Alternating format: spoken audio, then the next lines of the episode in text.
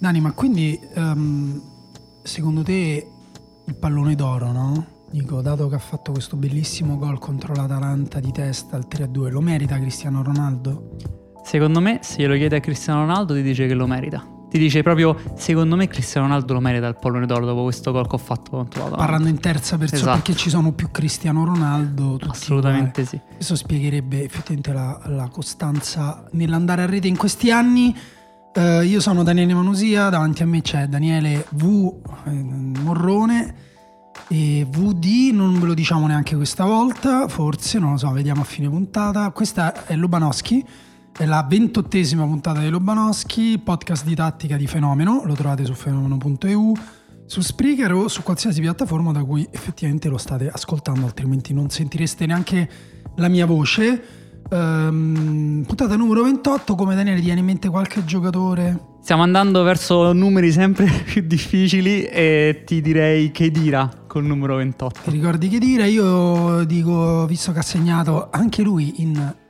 scusate, Atalanta United, Demiral alla Juventus ha avuto il numero ma, ventotto. Ma uno, uno un po' più figo di che dire Demiral ce l'abbiamo. Uh, Paolo Cannavaro, io faccio ricerca prima, nel senso okay, non è che li so tutti okay. a memoria. Paolo Cannavaro del Napoli, no. uh, Azpilicueta nel Chelsea, ci siamo, direi che già okay. ci possiamo stare. Minala nello Young Boys. No, io direi allora puntata Azpilicueta. Puntata Azpilicueta di Lubanowski e uh, è più o meno in tema perché sì. parte Azpilicueta, giocatore forse... un giorno lo faremo, forse il giocatore più sottovalutato degli anni eh, dieci. Um, lui è uno di quelli, senza dubbio, secondo me. Ivanovic degli anni duemila, e forse è una caratteristica proprio dei terzini destri del Chelsea. Del Chelsea. E, um, però restiamo in tema Premier League perché si è parlato molto di eh, Momo Salah, del, che è in uno stato di forma pazzesco. E um, vabbè, lo dico bene in che stato di forma è, nel senso appunto ci arriviamo a dire perché abbiamo deciso di intitolare questa puntata come l'abbiamo intitolata. Diciamo, un modo di, di vederla è che lui da fine agosto non ha giocato una partita senza segnare e ci sono state partite in cui ha segnato, ha fatto assist, o partite in cui ha fatto anche due gol. Giocando tutte le partite. Giocando eh, tutte le partite cosa... significa tredici gol in undici partite, undici in nove, adesso conto tre tre sei tre nove, undici in nove partite, undici gol e due assist in nove partite, compresa la doppietta con il Porto, la doppietta eh, con l'Atletico Madrid in Champions League, che come sappiamo la Champions League per un calciatore di prima fascia è una vetrina fondamentale, ovviamente tenendo questa forma, perché perché quello che ha detto Klopp effettivamente apre un orizzonte interessante di discussione su Salah. Klopp ha detto, credo dopo la partita con l'Atletico, forse dopo quella con Manchester City in campionato. Penso Atletico. L'Atletico perché è più recente pure secondo sì. me. Ha detto che, quando, che in questo momento nessuno è forte come Momo Salah, è il giocatore più forte al mondo. Sì, che lo dica il suo allenatore forse ci sta, però anche vero che Klopp non è che lo fa molto facilmente questi tipi di elogi, solitamente predica più il gruppo, il rapporto tra le squadre, tutti uguali, tutti allo stesso livello, non ha mai detto una cosa del genere su Van Dijk ad esempio. E invece con Salah in questa stagione ormai sta andando un po' a battere su questo tasto del miglior giocatore del Liverpool, miglior giocatore della Premier League, resto del mondo. Salah ha segnato contro il Manchester City, ha fatto anche l'assist, ha segnato contro il Watford nell'ultima partita un gol bellissimo, ha segnato un altro gol molto bello anche se gliel'ha toccata Milner contro l'Atletico Madrid. Ormai ogni partita importante che gioca il Liverpool c'è un gol di Salah e quando è così, quando c'è questa costanza di rendimento, finisce che necessariamente devi arrivare a fare questo discorso. Sì, va detto che il Liverpool anche ha segnato, mh, adesso non vi so fare la media così a memoria, però diciamo iniziato il camp- ha iniziato la stagione pareggiando uno pari col Chelsea, dopodiché ha fatto tre gol in tutte le partite tranne con il Manchester City in cui ne ha fatti due, però contro Watford e, e contro il Porto ne ha fatti addirittura cinque. Sì, in questo momento è una delle squadre più in forma di Europa e probabilmente quella più in forma della Premier League. Abbiamo detto quindi... perché Salah? Perché tra tutti i giocatori che ci sono abbiamo deciso proprio Salah? Perché la continuità è quella che è, ma arriva da una stagione precedente in cui in realtà non era considerato così tanto Salah, no? Arriva da una stagione in cui sembrava che dovesse ancora raccogliere un po' le forze, in questa invece è esploso subito, immediatamente, con lui è esploso anche il Liverpool. Sì, mh, ha ventinove anni, li ha compiuti lo scorso giugno, quindi è nel suo trentesimo anno di vita. Uh, apice della forma fisica, dello sviluppo anche cognitivo, mentale, esatto. esatto. e um, apice di una crescita che noi abbiamo anche vissuto in prima persona, quindi forse il primo tema di cui parlare eh, parlando di Salah è la crescita che ha avuto come giocatore. Io eh, credo un po' tutti eh, se lo ricordano, è facile ricordarselo ai tempi della Roma. Era un giocatore ehm, simile, nel senso, poi mh, appunto magari diremo anche eh, in che senso eh, ha lavorato su, intorno ai suoi limiti, però ha anche aggiunto delle cose nelle, nei confronti delle quali prima era in grande difficoltà. E per, fare, per parlare della prima cosa io ti faccio un esempio, il go- la, no il gol scusa, l'assist che lui ha fatto per eh, Sadio Mané contro Watford dopo sette minuti e mezzo di gioco, mm, praticamente una palla che gli arriva sul lato destro del campo dove lui gioca ormai stabilmente, sì, anche con la nazionale, anche se con la nazionale lui si accentra spessissimo, mentre invece con il Liverpool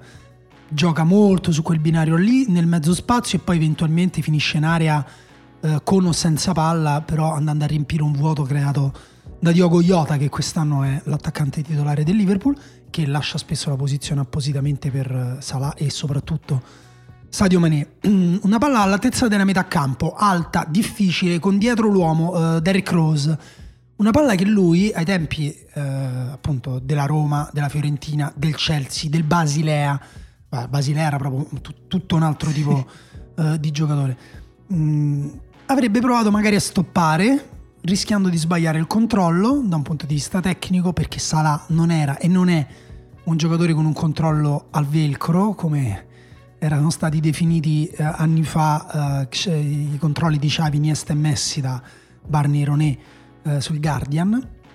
Non è un giocatore che protegge palla con l'uomo dietro in maniera tecnica o fisica eh, eccellente, nel senso che aveva difficoltà ai tempi di Roma, che ripeto, parlo dei tempi di Roma perché è l'ultima esperienza prima di andare all'Liverpool, ehm, nel controllare la palla con l'uomo dietro era proprio un, un suo limite, anche le palle rasoterra, le palle facili da controllare, comunque aveva poi difficoltà a tenere l'uomo lontano.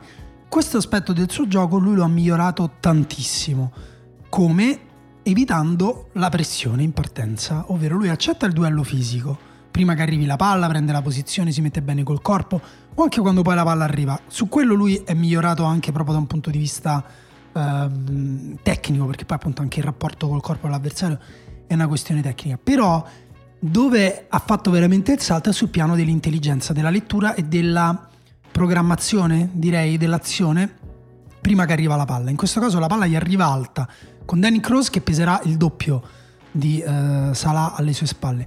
Lui lo, se lo mette dietro la schiena sul, verso l'esterno del campo, poi riesce a controllare la palla verso l'interno, lanciandosi fondamentalmente in profondità. Qui ha anche dovuto fare un, un, un piccolo duello fisico, ma quello che fa benissimo Salah negli uno contro uno eh, in questo momento, eh, diciamo la cosa che ha migliorato, è riuscire a mandarsi la palla oltre il giocatore senza neanche farlo arrivare a contatto.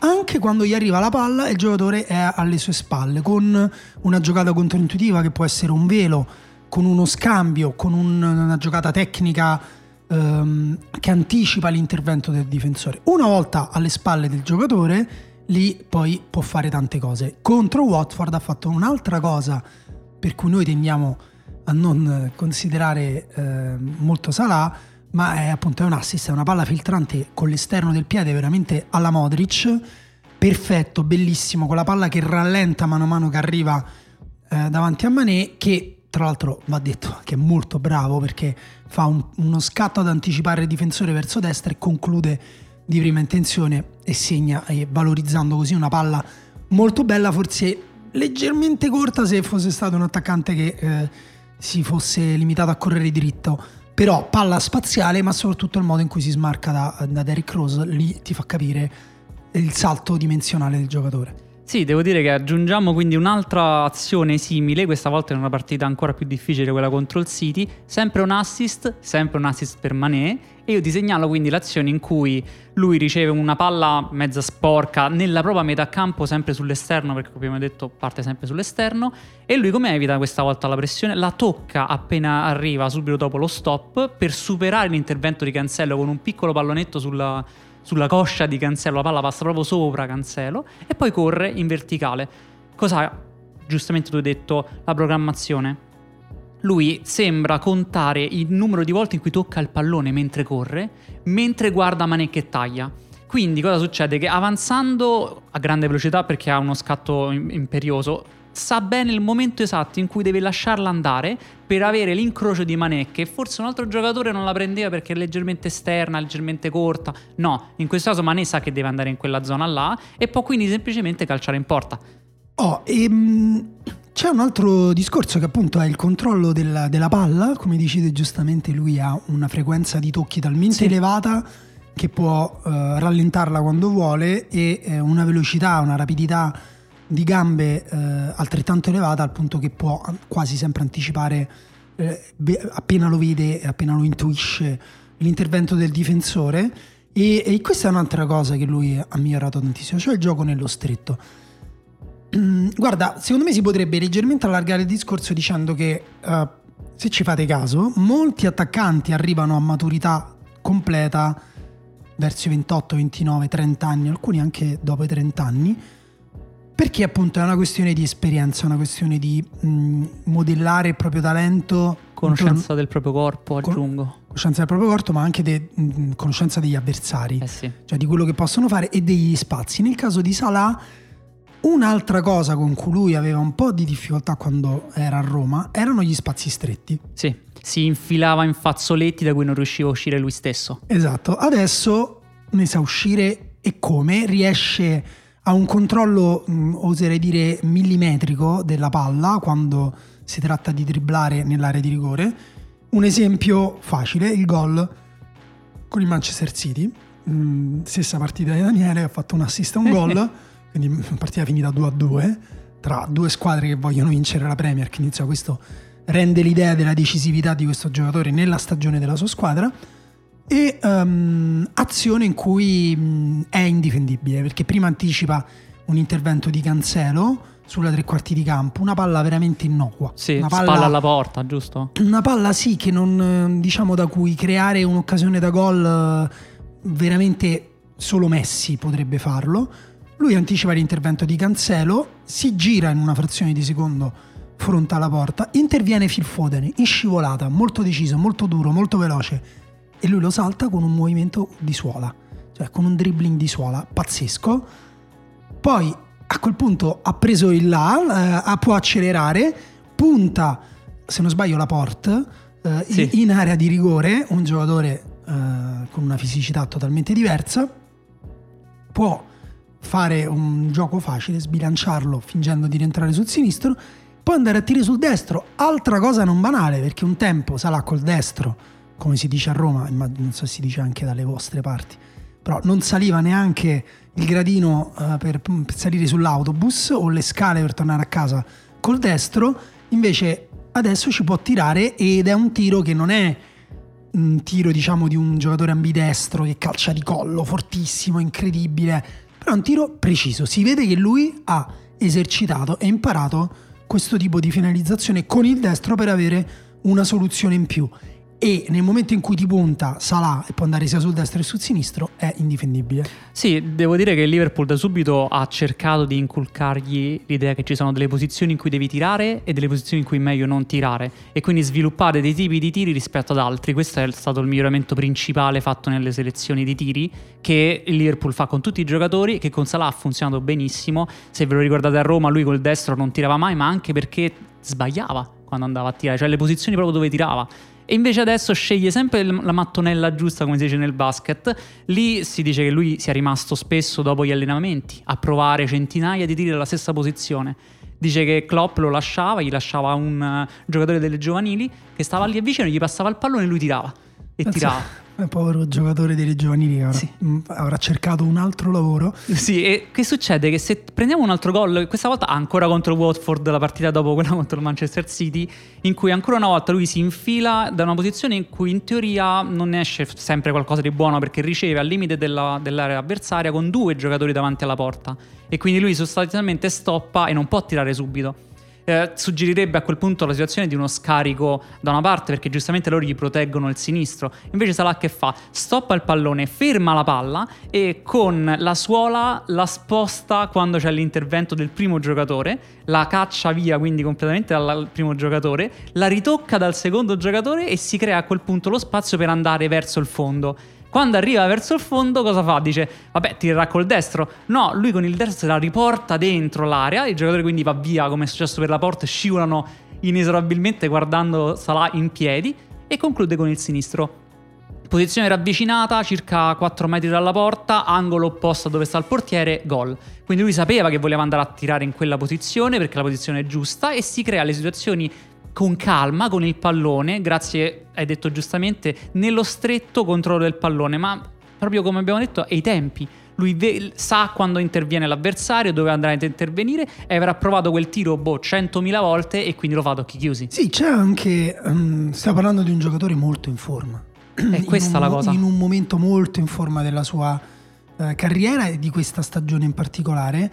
Se tu guardi il gol che ha fatto con l'Atletico, in cui partendo dal lato destro lui se la sposta continuamente sul sinistro, come penso forse il novanta per cento degli esterni destri di piede sinistro, eh, anche non, non per forza di cose di elite, per andare al tiro. Prima l'affronta Carrasco e salta Carrasco, poi arriva Lemar poi salta, e salta Lemar, e mano a mano si accentra, ma andando in diagonale un po' più lontano eh, con ogni passo dalla porta. Poi arriva Koke, che è un po' più fisico, prova anche a fermarlo con il braccio, ma lui si allarga di nuovo. A quel punto lui è un po' sbilanciato, un po' mh, forse anche, non dico stanco, però comunque, come dire, ha caricato questo tiro tre volte. Arriva comunque al tiro, è una conclusione secca, forte, decisa, che trova una deviazione fortunata, e in questo caso la fortuna serve sempre, però è anche una conclusione di un giocatore che sa, io intanto se da questa posizione mi ricavo lo spazio per il tiro, comunque è un pericolo. Se arriva, può arrivare verso la porta senza deviazione, magari me lo para, però comunque è un pericolo. Può arrivare in porta con una deviazione, comunque è un pericolo. Può difenderlo, può sbattere su un difensore, comunque sarà stato un pericolo. Io ci provo con determinazione, con decisione e anche con una lettura degli spazi, perché comunque appunto riesce a, ad anticipare l'intervento di tre giocatori uno dopo l'altro. Può sembrare una cosa banale, però secondo me in realtà non lo è. Sì, tu dici bene, comunque è un pericolo. Il Liverpool lo porta al tiro quattro volte per novanta minuti a Salah, quindi è praticamente una punta per il oh, Liverpool. Ecco, guardiamo un pochino di numeri, esatto, sì. Perché ehm, nell'ultimo anno lui in realtà ha fatto tre virgola due, ventisei tiri, cioè tre virgola ventisei, tre virgola due dai, sì. Più semplice. tre virgola due tiri a partita uh, in media ogni novanta minuti, nel senso il totale dei tiri divisi per novanta minuti, divisi, cioè moltiplicati per i minuti divisi per novanta, e, mh, ed è insomma il quattro per cento di attaccanti mh, che tira di più, secondo i dati di Statsbomb riportati da um, F B R F, che è un sito che vi consigliamo di consultare se volete dare un'occhiata, è molto divertente, fa anche dei paragoni con uh, altri giocatori che potete insomma divertirvi a sfogliare. Ed è chiaramente un è comparato il quattro per cento di tutti gli attaccanti, quindi anche i sì. centravanti, anche giocatori che tirano e basta, che fanno solo quello. E, e ci sono delle vere e proprie sparapalline nel calcio europeo. Lui partendo da destra è difficile, però ti faccio notare una cosa. Se vai a guardare eh, i passaggi che completa, è eh, nel trentasettesimo percentile, il che significa che c'è un buon uh, sessantatré per cento di attaccanti che partecipa di più al gioco di lui, che significa che è sotto media e che significa che penso si possa dire che partecipa poco al gioco del Liverpool. Così come se guardiamo le statistiche difensive, è nel due e nel tre per cento per tackle, intercetti e blocchi, il che degli attaccanti eh, non, non sì. è considerato ovviamente difensore, il che significa che il novantotto per cento degli attaccanti dei principali campionati europei nell'ultimo anno solare, negli ultimi trecentosessantacinque giorni, hanno fatto più interventi difensivi. Questo perché non è un giocatore eh, come dire, che partecipa alla fase difensiva, ma proprio per niente. Sì, eh, si isola molto sulla fascia e il Liverpool allarga solitamente la mezzala nella sua zona per andare a fare gli interventi difensivi. Lui raramente perde palla, quindi a questo punto è anche vero che non deve andarla a recuperare, quello so- soprattutto quello succede con gli attaccanti. Perdi palla, provi a recuperarla, quello conta come intervento difensivo. Invece nel suo caso no. Poi dal punto di vista invece del gioco, dici giustamente, partecipa poco, che significa che il Liverpool lo utilizza non come rifinitore, nonostante lui abbia un numero di assist elevato, un numero di passaggi chiave elevato. Il rifinitore è Alexander Arnold, che è il terzino destro, che viene nel mezzo spazio e gioca lui l'ultimo passaggio. Salah parte largo, aspetta di capire come funziona l'azione e o rimane largo, riceve e fa l'entrata verso l'area di rigore e poi il tiro come contro l'Atletico Madrid, o direttamente lui si muove verso l'area di rigore e sarà lui a avere la conclusione. Esatto, eh, poi Salah è un finalizzatore. E Salah è un finalizzatore e da questo punto di vista, per fare un esempio, Cristiano Ronaldo, se tu metti insieme gli X G, ovvero gli expected goals, e gli X A, ovvero gli expected assist dell'ultima sta- della migliore stagione in Serie A, ovvero l'ultima, arriva a ventitré virgola due X G più X A, ovvero lui ha, par- ha partecipato attivamente a ventitré, diciamo, gol, ok? Facciamo questa cosa. E Salah ha sempre avuto, tranne una stagione in Inghilterra, numeri maggiori di Cristiano Ronaldo come finalizzatore.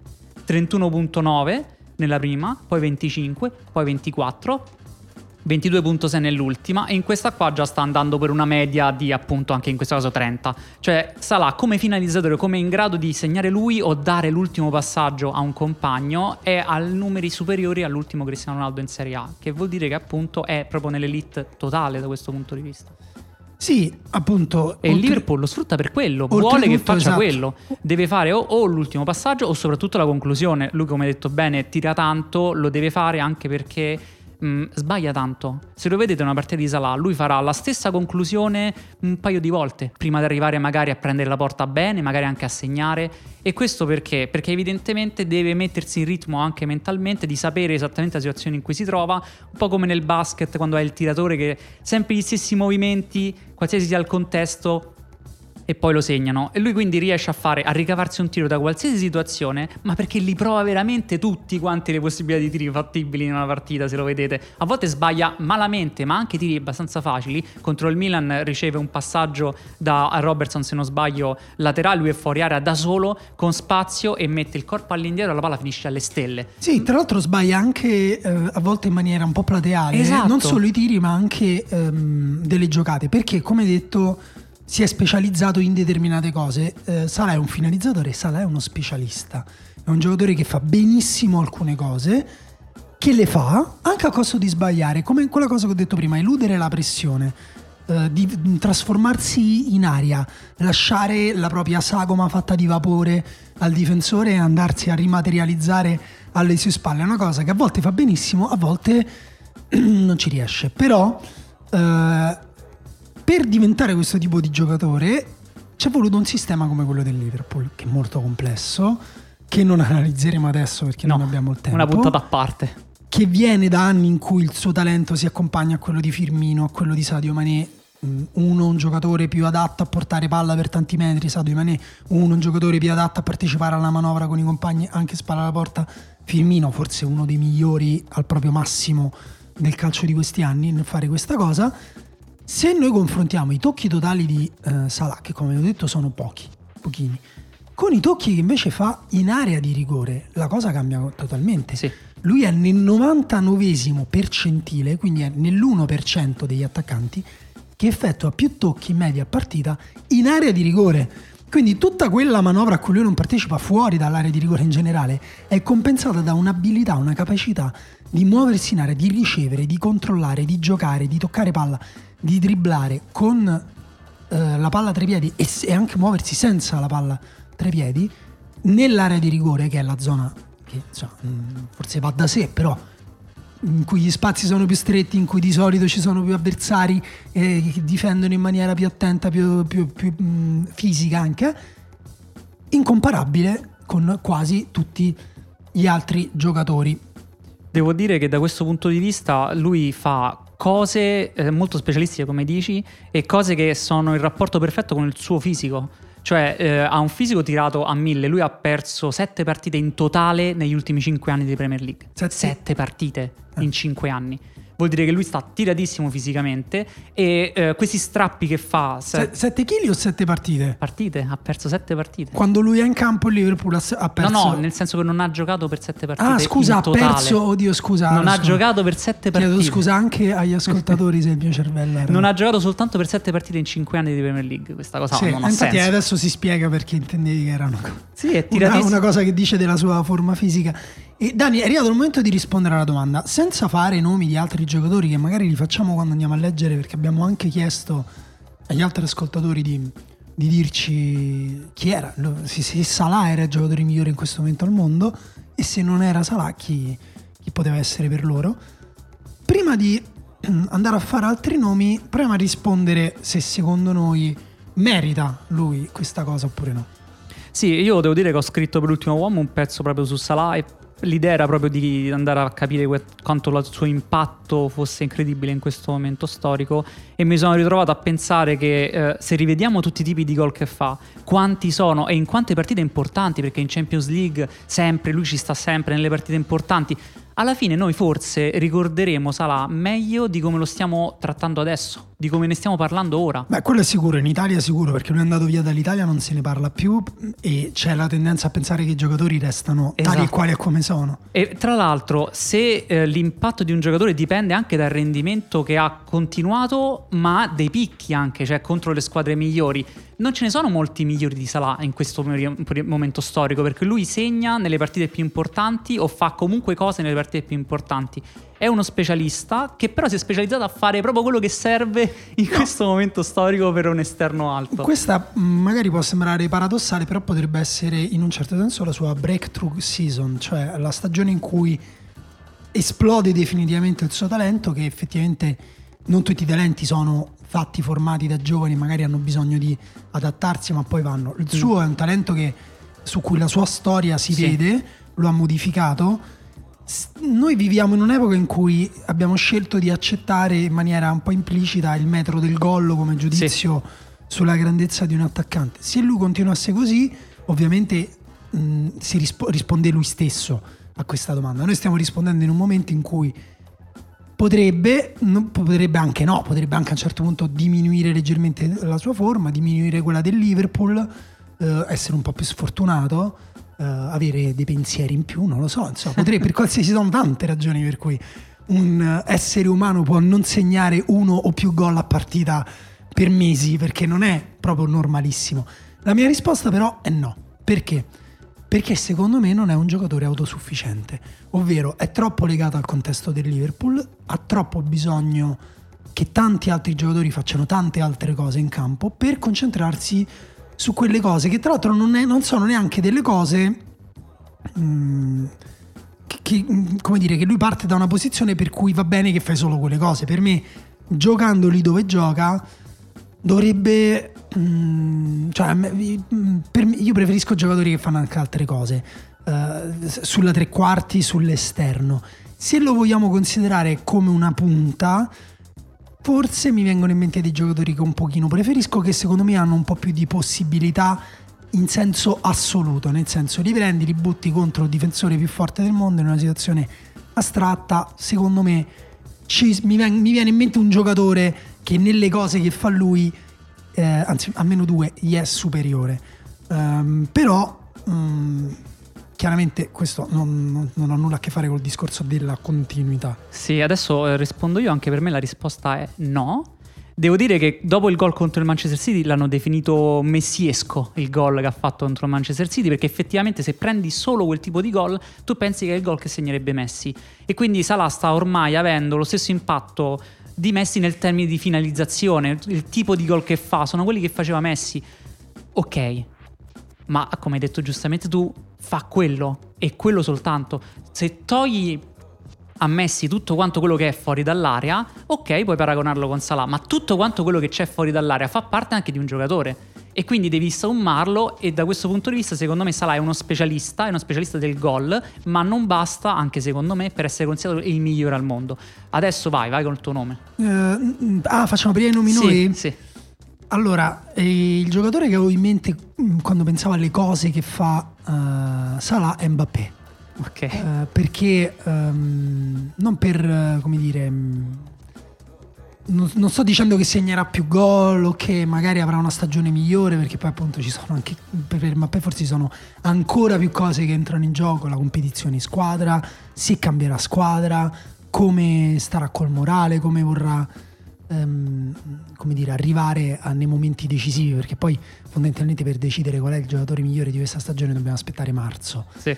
Però se prendiamo questo momento, sono due giocatori che hanno alcune statistiche simili anche, no? Quindi per me, per quello sono paragonabili. Ad esempio il numero, il numero di tiri a partita ha giocato un pochino meno Mbappé, um, però i numeri di tiri appunto sono più o meno gli stessi, no? um, tre virgola otto Mbappé quattro, Salah, eh, Salah prende un po' di più la porta, uno virgola otto, Mbappé uno virgola uno, però poi vai a guardare gli expected goals creati e ne crea di più Mbappé, perché eh, perché crea delle situazioni più squilibrate, è un giocatore che eh, spezza gli avversari in maniera fisica e tecnica in modo indiscutibile e eh, certo l'altra cosa che va detta, Mbappé gioca in Ligue uno e contro, le statistiche sono un po' effettivamente alterate da questo contro, sì, diciamo che appunto magari quel gol contro Laporte, Foden, Cancelo eh, è un po' più difficile, però in generale come talento Mbappé, e anche in questo momento se guardi anche il gol che ha fatto in, in Champions League contro l'Ipsia, è comunque un giocatore che da, ha una superiorità più, uh, più netta rispetto ai giocatori che ha intorno, che è tecnica e fisica. È un giocatore indifendibile con trenta quaranta metri di campo eh, alle spalle, è un giocatore con una rapidità, una, um, un'efficacia nel tiro, è anche molto più giovane, quindi um, è anche questa una piccola disparità tra i due. Però per me lui a livello, appunto ripeto, mh, di, di, di sensazione di superiorità eh, è più netta rispetto a Salah, che fa bene alcune cose, però...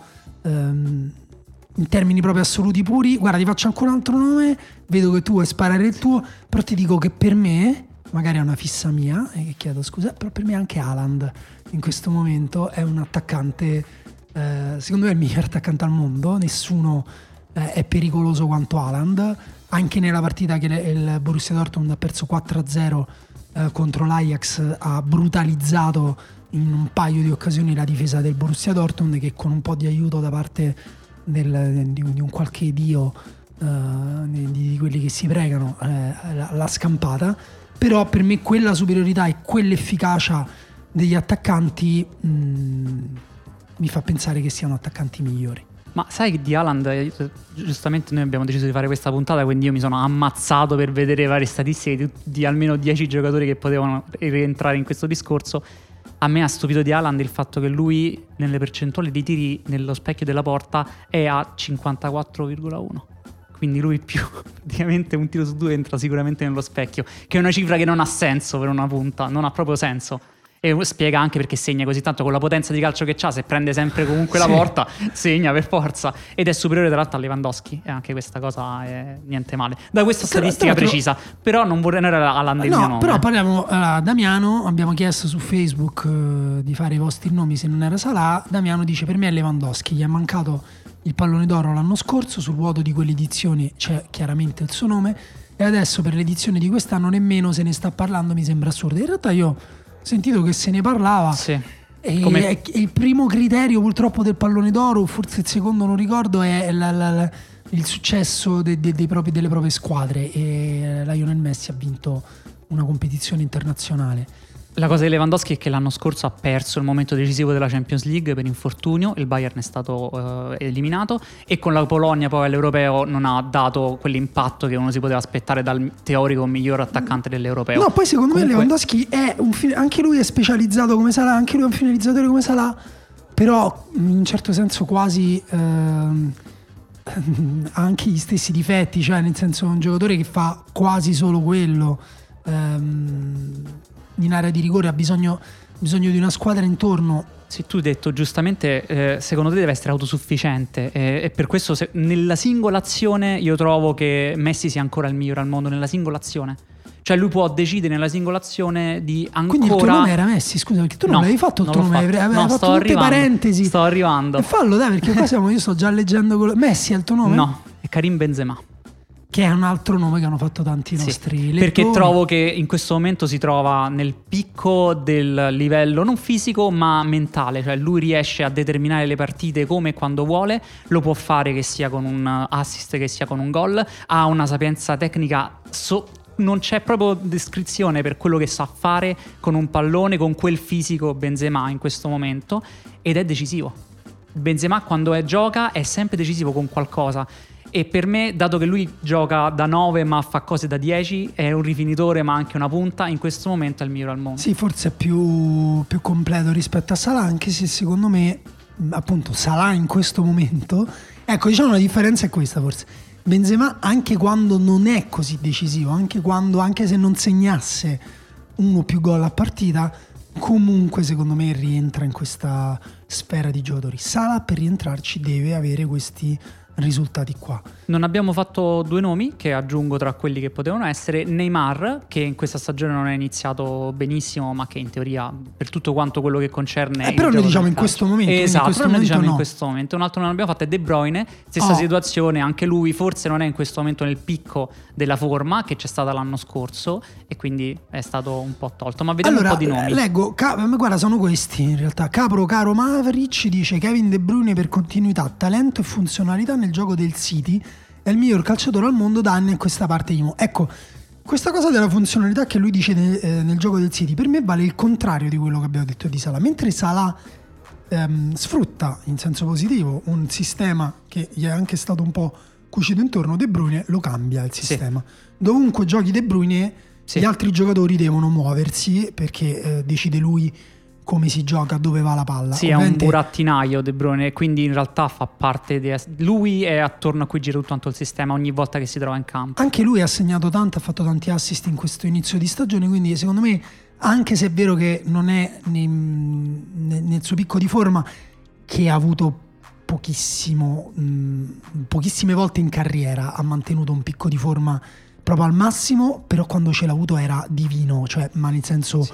Un giocatore con la capacità di incidere sulla partita. Di Messi però trenta metri indietro con, con i passaggi, è una cosa, e, e con i cross. Su Twitter c'è Gennaro Sorga che dice: fino a quando sarà in attività il migliore al mondo sarà sempre Leo Messi. Sì, anche Francesco dice: finché si reggerà in piedi la risposta sarà sempre Leo Messi. Io non lo sto vedendo, tu forse neanche, perché soffri troppo. Sì, io soffro tanto, l'ho visto soltanto nella Champions League e ho trovato che, come dicevo, nella singola azione è Messi, ma durante i novanta minuti quello che ho visto è un passo indietro dal punto di vista atletico. Oh. Filippo invece difende Salah e, e dice: in questo specifico scorcio di stagione sì, lui predilige le giocate più difficili e per ora gli stanno riuscendo quasi sempre. Sembra di rivedere la sua versione più dominante della prima stagione a Liverpool. Toccare di nuovo quel picco non è roba da poco, specie dopo quattro anni. No, per me è un picco diverso e anche migliore questo, Filippo, in realtà. Benzema, Lewandowski veramente impressionante per continuità. Mi chiedo cosa si farebbe uno tipo eh, cosa si farebbe uno tipo C R sette nel Bayern degli ultimi anni. E sì, non ho capito se intende cosa ci farebbe. Sì, quindi no, cosa fa- si farebbe. No, no cosa vero, secondo no? me dice cosa ci farebbe uno ah. tipo C R sette. Però quindi significa che eh, appunto capisci anche te che è il, il sistema del Bayern che potenzia anche Lewandowski. Luca dice: scherzando, ma neanche troppo, Mattia Destro. In questo momento, in questo preciso momento. E, e basta, per eh, me sì, no... i nomi sono quelli. E devo dire che abbiamo chiesto anche qua ai compagni di, di redazione. C'è stato uh, due, due Neymar e un Mbappé. Uh, due Neymar? Sì, e un Mbappé. Io uno dei due lo so, ma non so bene chi può essere l'altro aver detto Neymar. E va bene, a proposito di misteri, tu vuoi dire che cos'è la tua vu? Eh, no, eh, non, non arriverà neanche volta. Oggi. Va bene. Però eh, noi vi ringraziamo, io sono Daniele Manusia, lui è Daniele appunto V. appunto Morrone, questo è Lubanowski, eh, per piacere parlatemi. Fate girare, fate girare. Per piacere, che vi costa? Fatelo, cioè veramente, cioè, non dovete fare, non è che dovete dire: oh, ti faccio sentire il podcast più bello che ho mai sentito in vita mia. Potete prendere il link, lo mandate a due o tre vostri amici di calcio, dite: potrebbe interessarti. Poi magari quello vi dice: oh, ma perché mi ha mandato sta merda? Oppure dice: oh, grazie. Che vi godo? Che... Dai, insomma, veramente vi do, lo chiede, lo chiede per piacere. Vabbè. Per piacere, ciao. Alla prossima. Ciao. Ciao.